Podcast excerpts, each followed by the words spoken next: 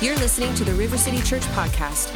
Our desire is that you know Jesus, experience freedom, find community, and discover purpose.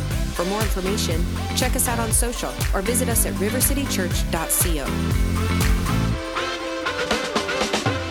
If you've got your Bibles, we're going to uh, continue our series, Mindsets That Matter uh, mindsets that matter. And uh, we're beginning the series in Colossians chapter 3. If you missed last week, uh, I shared about an uncommon mindset, having an uncommon mindset. And we focused on this idea of the nature and names of God, how the names of God reveal the nature of God. Throughout the Bible, beginning in the Old Testament, God would reveal himself through his names, through uh, first Elohim, the, the, the general name of God, describing his divinity, his divine nature, but then he would give a personal name, the personal name uh, Jehovah or Yahweh, which described his covenant relationship with the people of Israel, with his, his nation that he had set apart and called to himself. And then throughout that time, God would reveal names connected to that uh, to describe who he is. He's Jehovah Rapha, the Lord that heals. He, he's Jehovah Jireh, the Lord that provides. And,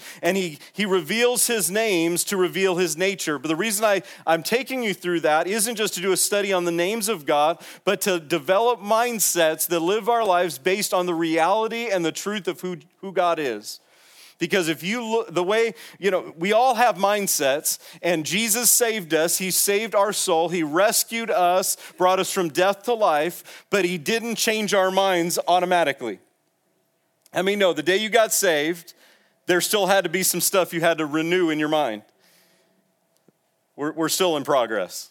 We're still working on that. We're still, uh, I'm, I'm constantly, that's why we need the Word of God. That's why we need the Holy Spirit to continue to, to tear down the wrong things we've thought and believed about God and ourselves and the world around us, but then to replace those lies with the truth that sets us free. And Colossians chapter 3 says this, verse 1 and 2. He says, Here's what I want you to do. If you then were raised with Christ, seek those things which are above, where Christ is, sitting at the right hand of God. Set your mind then Mindsets are not something that happens automatically. It's a decision that you make. Let me, let me say that. The right mindsets don't happen automatically.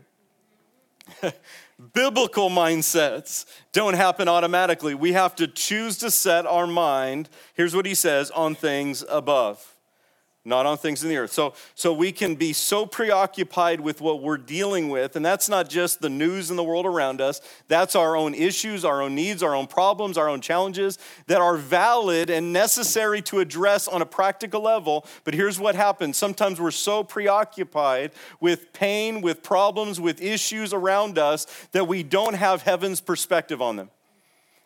And if we, if we believe the lie more than we believe the truth, the result will be the truth will be diminished in our life, and we will be preoccupied with fear, with shame, with whatever it is that keeps us from seeing what God wants us to see. All of us have mindsets that affect and, and, and are, that are shaped by things around us, people around us, our relationships, how we're raised, uh, the, the, our, our, environment that we're working in. Uh, they all serve to create mindsets that cause us to see our life a certain way.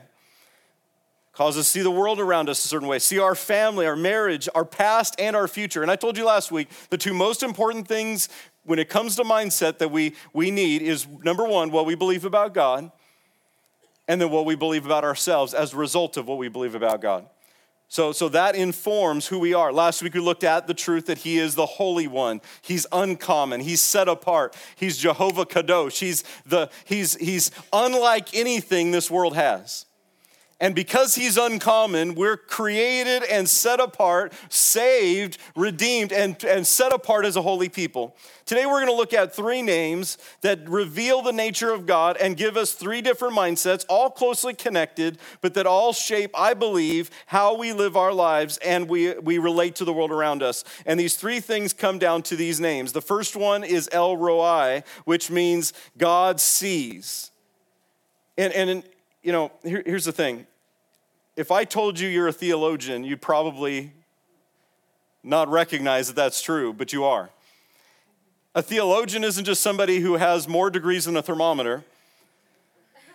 A theologian is anybody that has an opinion of God. And everybody's a theologian. The issue is we're not always good ones, myself included. And we have to have our mind renewed by the Word of God so that we can see God as He really is and see ourselves as God says we really are. And one of the attributes of God described in theology and understanding what the Bible says is that He's omniscient. God sees everything, God knows everything. He's El Roi. The second thing we're going to look at in just a moment is that he's present. One of the names of God is Jehovah Shammah, which means the Lord who is present. And that describes another attribute of God. He knows everything, He's omniscient, but He's also omnipresent. He's everywhere. There is nowhere you can go in all of creation where God is not. You can't outrun God's presence, you can't hide from God's presence. You are never alone, He's always with you. He's always present. He's omnipresent. He's also omnipotent. The last name we'll look at today is he's Jehovah Nisi. Jehovah Nisi means literally this. In fact, many of the names of God describe his strength, his power, his ability, but I'm going to focus on this one, Jehovah Nisi, which is the Lord our banner, the banner of victory. He's the one who always wins out. He always determines the outcome. He is always the one who wins in the end. He's prevailing. He's omnipotent. That means he's all powerful. So, so there's nothing in all of creation that can make God stronger or make God weaker. And with those three things, I know that's, that's simple, that's, that's basic in our understanding of God, but here's why this is important. Because if I know that He sees everything, that's going to affect the way I live my life. I'm going to live my life accountable because He sees it all, but I'm also going to live my life knowing that God's my answer. Even when people are not, God is. Even when people fall short, God's enough. God steps in. In fact, I want to look at a story in Genesis 16 that illustrates this idea, this first name, El Roi. In fact, it's where we get that name from in the Bible. Genesis 16 is a story of Hagar. Hagar is the maidservant of Sarah, Abraham's wife. Abraham and Sarah have a promise over their life. God has spoken to them that they will have a child in their old age. God will give them a a promised son, a covenant child who would later be Isaac. But the problem is, God gives them a promise, problem for them is God gives them a promise that's impossible naturally to fulfill because of their age. And some time goes by and they introduce their plan to take the place of God's plan. God says, You're gonna have a miracle. They say, Well, it's hard for me to see a miracle. Let's just figure it out on our own. And Sarah gives Hagar, her servant, to be a surrogate uh, wife to Abraham and provide a child, provide an heir. Now, can I just tell you, decisions have consequences. The conflict in the world right now in Israel and the Middle East is actually a result of that decision. If you didn't know that, if you don't know Bible history, that's today we are still dealing with the consequences of that decision where, where, where, where Hagar produces Ishmael for Abraham in place of what would be Isaac, God's promise, God's son that God would make possible, and God's choice for Abraham. Here's why this is important because anytime we try to substitute our plan for God's plan, we always have conflict. Quiet in here, Jenna. Anytime we try to help God out, we, we produce our limited results that often produce more conflict or more need. Instead of allowing God to be God. But here's, here's, the, here's the positive side of this story Hagar actually comes into conflict with Sarah because she has, she becomes pregnant, she has this, she's about to have this child, Ishmael. And, and Sarah becomes frustrated with Hagar, even though she came up with the plan. And she, gets, she begins to mistreat Hagar. And so she comes to Abraham and tells her, tells him, excuse me, uh, the issue and the problem she's having, and she's upset and all of this. And, and, and, so here's what verse 6 says Abraham says to Sarai, Indeed, your maid is in your own hand, do to her as you please. Uh, in other words, he's like, You deal with it, it was your idea. Um, Sarai dealt harshly with her, and Hagar fled from her presence. And if you think that was all that it was, if, if that was the end of the story, that would be sad for Hagar because she just got brought into a whole messed up plan. But here's what verse 7 says When she fled from Sarah and Abraham, and her only means of sustaining her life, naturally speaking, the angel of the Lord found her by a spring of water in the wilderness, by the spring on the way to Shur. And he said, Hagar, Sarah's maid, where have you come from and where are you going? She says, I'm fleeing from the presence of my mistress Sarai. And the angel of the Lord said to her, Return to your mistress, submit yourself under her hand. Here's why. Here's what he says The angel of the Lord tells her, I will multiply your descendants exceedingly, so that they shall not be counted for a multitude. And he goes on to tell her about Ishmael, the, the promise that God would give her through Ishmael. In other words, God's going to take even the messed up, broken situation that Hagar's experiencing, and he's going to redeem and he's going to bring about a promise. Decisions have consequences. Sometimes we think that our decisions don't affect anybody, but every decision we make, when you're born, you look like your parents. When you're old, you look like your decisions. and, and, and here's what happens is our decisions affect us and they actually can affect others around us and just like we see with ishmael and isaac today decisions also have generational consequences. That's why the fight for your life, your future, your calling, your family, your marriage is not just about you. That's why the decision to walk in integrity instead of compromise isn't just about you. Because decisions have far reaching implications beyond what we can see. But here's the good news God sees God redeems and God restores. Here's what God, uh, or here's what Hagar calls that place. She called the name of the Lord who spoke to her. You are the God who sees. She says, For have I also seen him who sees me? I love this. Do you know there's two needs that everybody has to be needed and to be known? To be needed and to be known. All of us intrinsically have that. God's wired us that way because He's created us for relationship. God said of Adam, It's not good that he dwells alone. So He brought Eve. He created a relationship, He created a family. He's created the church to be a family. Nobody has to be alone. If you feel isolated and alone, I want to encourage you to join the family, be a part of the family. Don't stay separated, get connected, get in around other people. Uh, Uh, get pray with other people. Don't stay alone because God sets the solitary in families.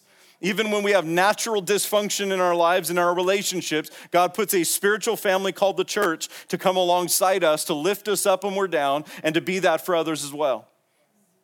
And here's what Hagar recognizes after hearing from the angel of the Lord, which is a, a, a personification of God Himself that says this I'm gonna provide for you when people hurt you. I'm going to cover you. I'm going to provide a future and a hope when others have left you. When others have abandoned their responsibility to you, I'm going to make up the difference. And she says, You are the God who sees. You're the God who sees me. When others didn't see me, when others mistreated me, God, you are the one who sees. Number one today, my points are super simple today.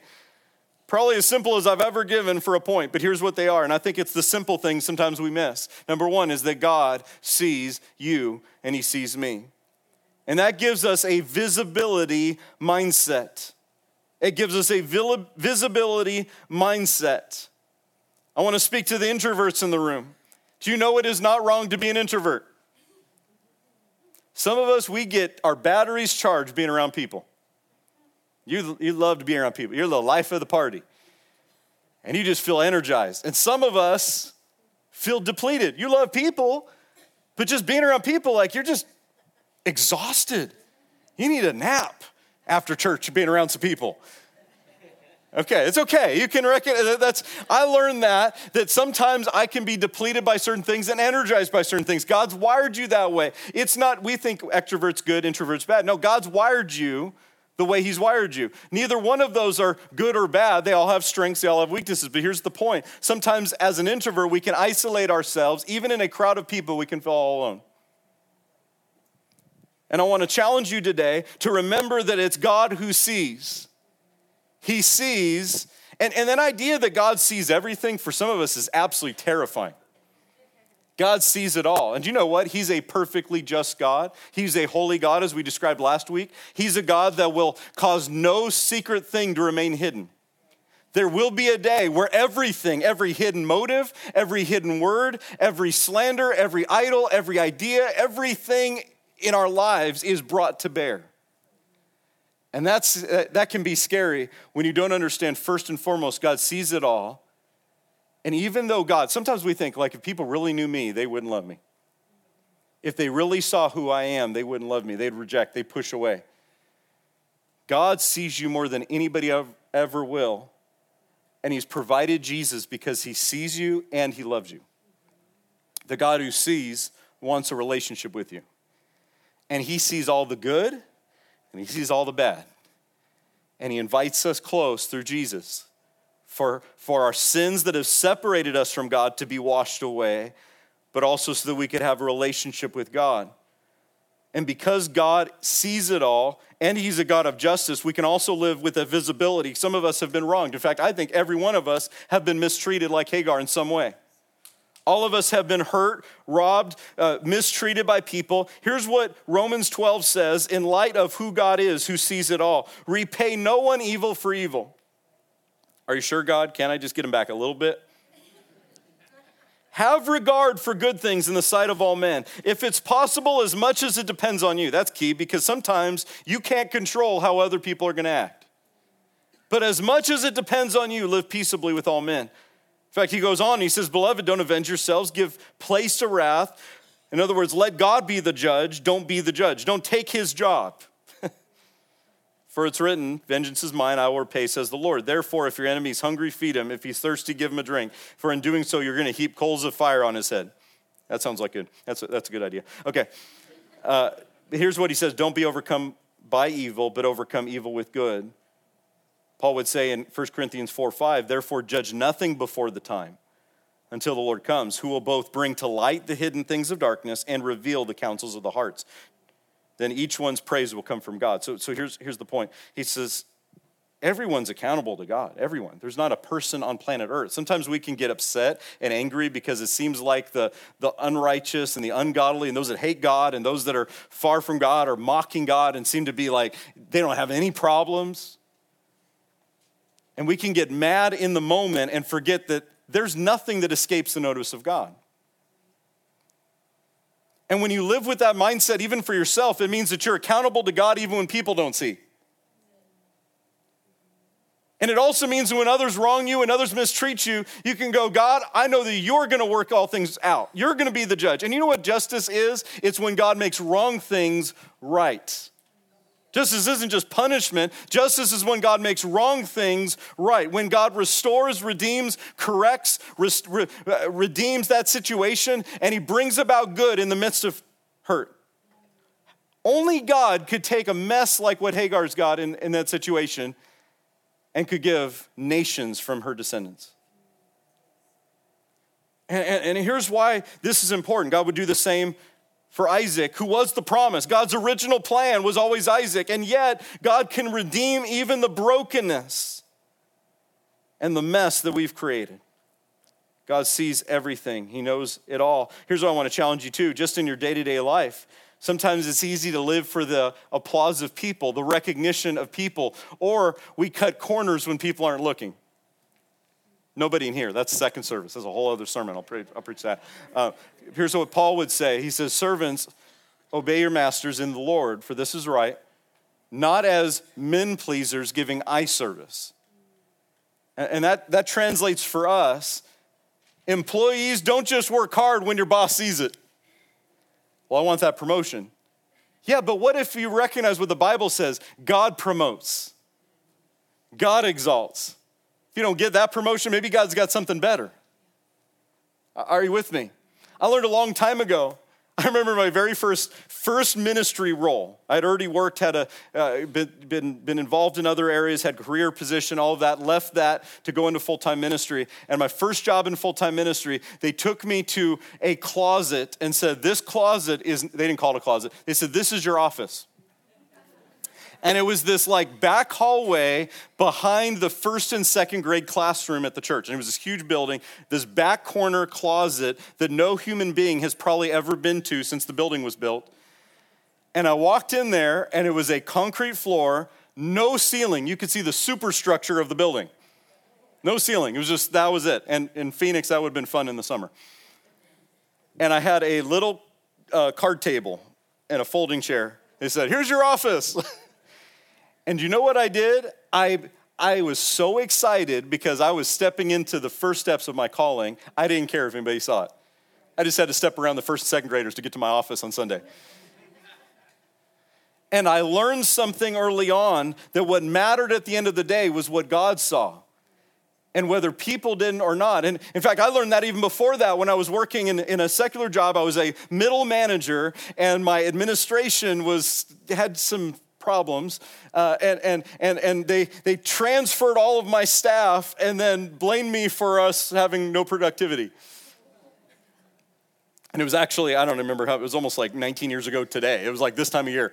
And it was the busiest season in that job. And it was crazy. And, they, and, and, and I got this performance evaluation based on all the things that they had created, all the problems. And my first reaction was going to be to argue it and fight it. And I was learning this principle at that time let God fight your battles, let God defend you. You know what ended up happening?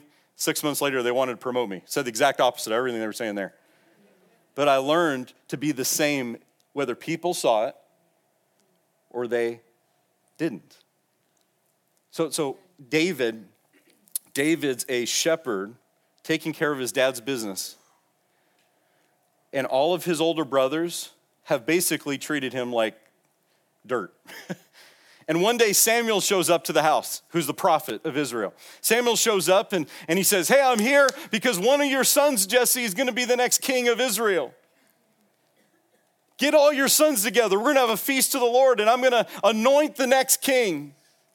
So Jesse calls all of his boys except David.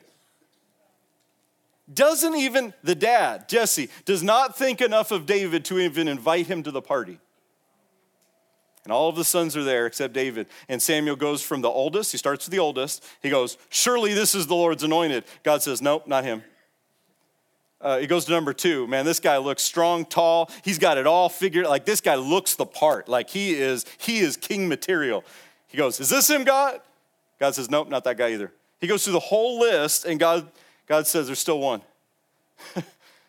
Samuel asked Jesse, "Hey, is there anybody like you're forgetting?" oh yeah, I got this one kid. He keeps making up stories about killing a lion and a bear, and, and writing poems to God. I guess him. Samuel says, We're not going to sit down until he shows up. Here's what the Lord told Samuel He said, The Lord, don't look at the outward appearance. God doesn't judge by the outward appearance. God looks at what? The heart. He looks at the heart. David shows up. God says, That's the guy. He's the king. Anoint him. He's chosen. You know what that tells me? God sees when others don't. God sees what others overlook, what others mistreat, what others neglect. That's good news, church. Number two is that God's with you. So not only does he see you, but God's with you. Uh, I already told you what the second name we're going to look at today is Jehovah Shammah. It comes from a word over a city. Here's what God said in Ezekiel. This is Ezekiel chapter uh, 48, verse 35. I don't know if I have this in my notes, but here's what, here's, I'm going to read it to you. The circumference of the city that, that Ezekiel sees in a vision is 18,000 cubits, and the name of the city from that time on shall be the Lord is there, Jehovah Shammah. In other words, the destiny of that city is a prophetic picture of Jerusalem. The destiny of that city is going to be it's defined by the presence of God. Can I tell you what the mission of the church is in every city that God calls us to? It's to make that place be a place where people can say the Lord is there. Oh, you're not quite with me yet. You know what God wants to do in your family? He wants it to be said over your family the Lord is there. The Lord's there. There's the difference. When you live an uncommon life, like I described last week, set apart for God, living in the purpose of God. Do you know what that means? It means you're creating a space, an environment where God can show up and that that description of that place can be the Lord is there. Now, He's omnipresent, He's everywhere, right? So, why would God highlight a city and say the Lord is there? Why would it be known by that?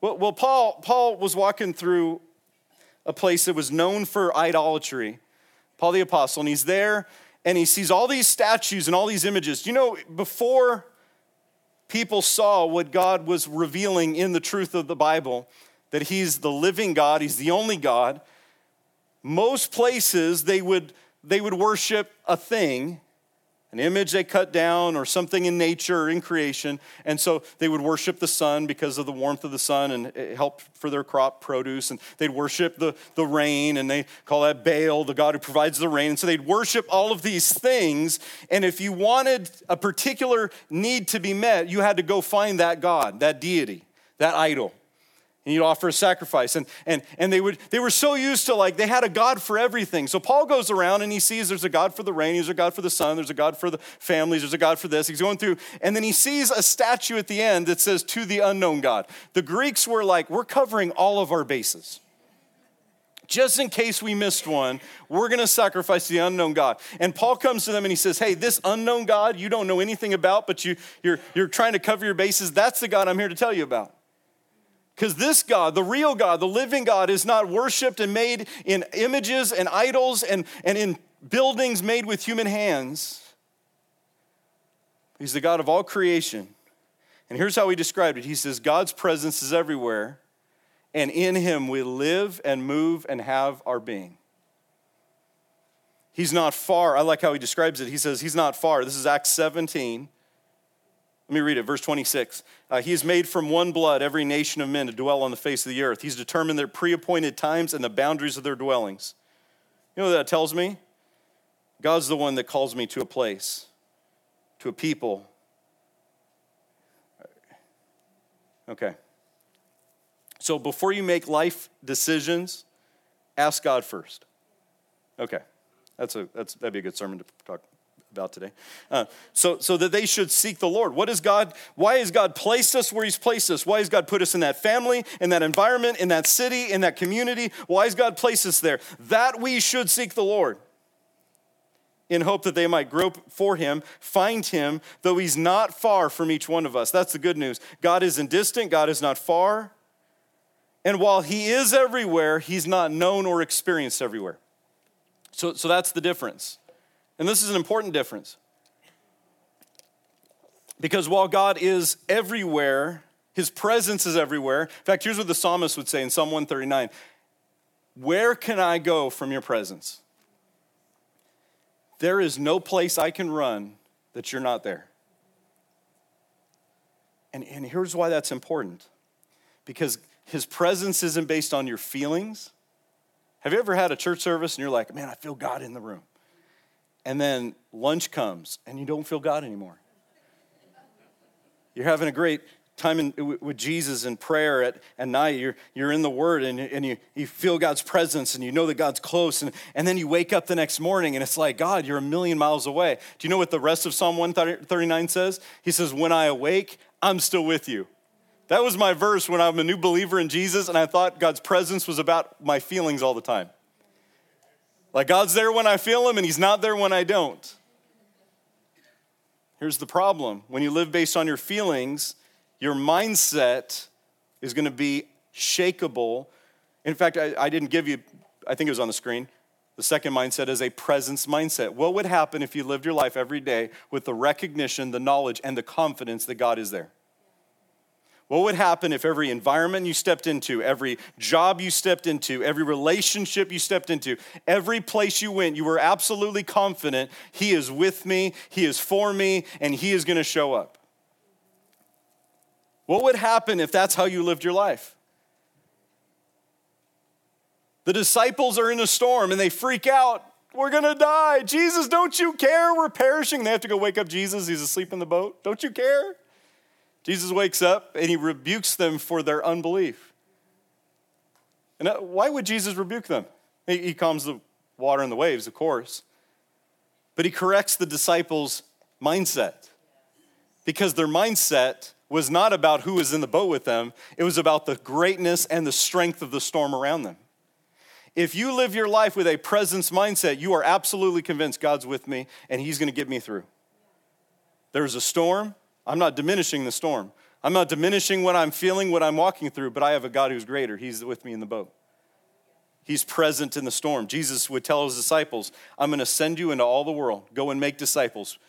Preach the gospel, make disciples of every nation. And he says, Lo, I'll be with you always, even to the end of the age. Do you know the two most repeated things that Jesus uh, that God would say throughout Old Testament and New Testament to anybody that he called to do something? Two most repeated things he would say Do not be afraid, I'm with you. Moses, you're going to tell Pharaoh, let my people go. Who am I? Don't be afraid, I'll be with you. Joshua, you're going to take the promised land. Moses is dead. Now it's time for you to step up and lead the people into the promised land. Only don't be afraid. Be strong and courageous. I'm with you. Gideon, you're going to be a leader to, to deliver the Israelites from the Midianites, and you're going to set the people free with few, not with many. Well, well, well, God, are you sure? Don't be afraid. I will be with you. He repeats it all throughout the Word of God. Don't be afraid, I will be with you. And I don't know who needs to hear that today, but no matter what you're walking through, He is with you. That's why your dependence should not be on your ability or your lack thereof. Your, your dependence shouldn't be on others, even. God puts people in our life for us to need them in a healthy way. But here's what I want you to understand no matter who's in your life, God's in your life. And if you'll depend upon God, you'll have an inexhaustible source of strength and confidence and peace and joy that doesn't come from what you see and feel, but it comes from his presence with you. I, I love this. Paul said this in 2 Timothy 4:16.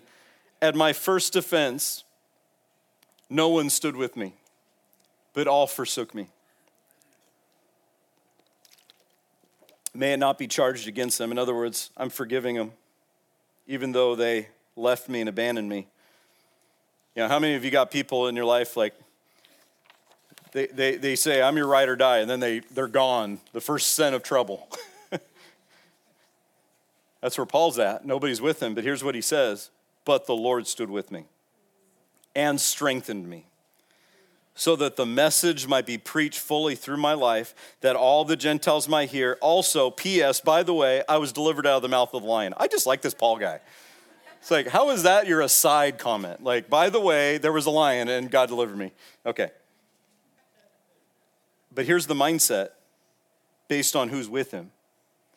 And the Lord will deliver me from every evil work and preserve me for his heavenly kingdom. To him be glory forever and ever. What's the consequence of him being with you? Number three, God always wins. God always wins. We can have a prevailing mindset. Point number three, if you can put that on the screen. Here's, here's what we need we need a prevailing mindset based on the victory of who God is. He's with you, but He's not just with you, He always wins. And that's why Paul could say this statement. He says, I, even though everybody else walked out, God walked in. He's present. And because he's present, God not only protected me, but I know he'll continue to deliver me. And his what, what, what Paul's saying is not just dealing with natural freedom. While he would be bound and put in prison, he couldn't be stopped. Because here's what a prevailing mindset does. Do you know that two-thirds of the New Testament was written by the Apostle Paul, inspired by the Holy Spirit? And most of that was written while he was in prison. Most of us would face a difficulty like Paul walked through repeatedly, and we throw in the towel. We're done. It's over. No, Paul kept overcoming through adversity, through difficulty. Faith is not the absence of a problem, faith is knowing that that problem has to bow its knee to the name that's greater. And Paul knew that even though he was facing opposition, there was nothing they could throw at him. Listen, he would one day be martyred for his faith, and even that couldn't stop him. You say, How is that possible? Because the worst thing the devil can do is send you to Jesus quicker. he never wins. So don't be overcome with evil. Don't be overwhelmed by what's going on in the world around you. Let's have the mindset of Paul, who's confident, who's with us. One last passage I want to read to you Numbers 13. He's Jehovah Nisi, the Lord our banner. When, when Israel was given a great victory over the Amalekites, uh, Moses built an altar, and that's what he, the name he attached to that altar. Jason, if you want to come up. This is the name he attached to the altar. The Lord is my banner of victory. And, and just like, you know, through Veterans Day, you may have seen the images of the Marines on the hill of Iwo Jima lifting up the American flag and victory. Why is it so important to raise a banner? Well, here's what that, that phrase means to raise the banner was a symbol while there's still a battle, it's already won. while there's still a battle, the war is won. And when God raises his banner of victory over your life and mine, when we live our lives confident that he always wins, here's what happens momentary problems don't determine long term outcomes. Momentary pain doesn't define my future because I have a healer. Momentary loss doesn't define my life because I have a present God who's a very present help in time of trouble. Not just a present help, he's a very present help. And in Numbers 13, here's what happens Moses is about to, to spy out the promised land. He sends out 12, 12 representatives, one from each tribe. And you know the story, many of you. He sends them out and they go check out the promised land. And, and here's what Moses said Go see if it's like God told us. Well, there's your first mistake. It's exactly like God told you. But he sends them to spy it out because they want to see it for themselves. And they're going to allow that mindset to that mindset to determine whether or not they enter into the promised land, not what God said. And some of you know how it turns out. He sends 12 spies. They come back after some time and they bring back the fruit of the land. Man, it's amazing. The crops are incredible, it's, it's super abundant. It's everything God said it would be a land flowing with milk and honey. It's amazing. But they have something else they've noticed while they were spying out the land. Yeah, it's good, but there's some problems. And 10 of the 12 come back with an evil report that causes an entire nation, millions of people, to decide we can't do this. We can't take this promised land. And they turn back and they spend the next 40 years, God literally has to let an entire generation die in the wilderness because they couldn't see what he wanted them to see. That's the, that's the effect of a mindset. But there were two guys Joshua, who'd be the next leader, and Caleb. Caleb's name means a wholehearted dog. I mean, I'd rather be named a lion, but, but, but here's what I love Caleb he, his personality, he's like, I grab a hold of this and I'm not letting it go. I, am you know the Bible says in Proverbs? It says, or Ecclesiastes maybe. It says, it's better to be a living dog than a dead lion. Woof woof. I, I, I, a dog may not be as impressive as a lion.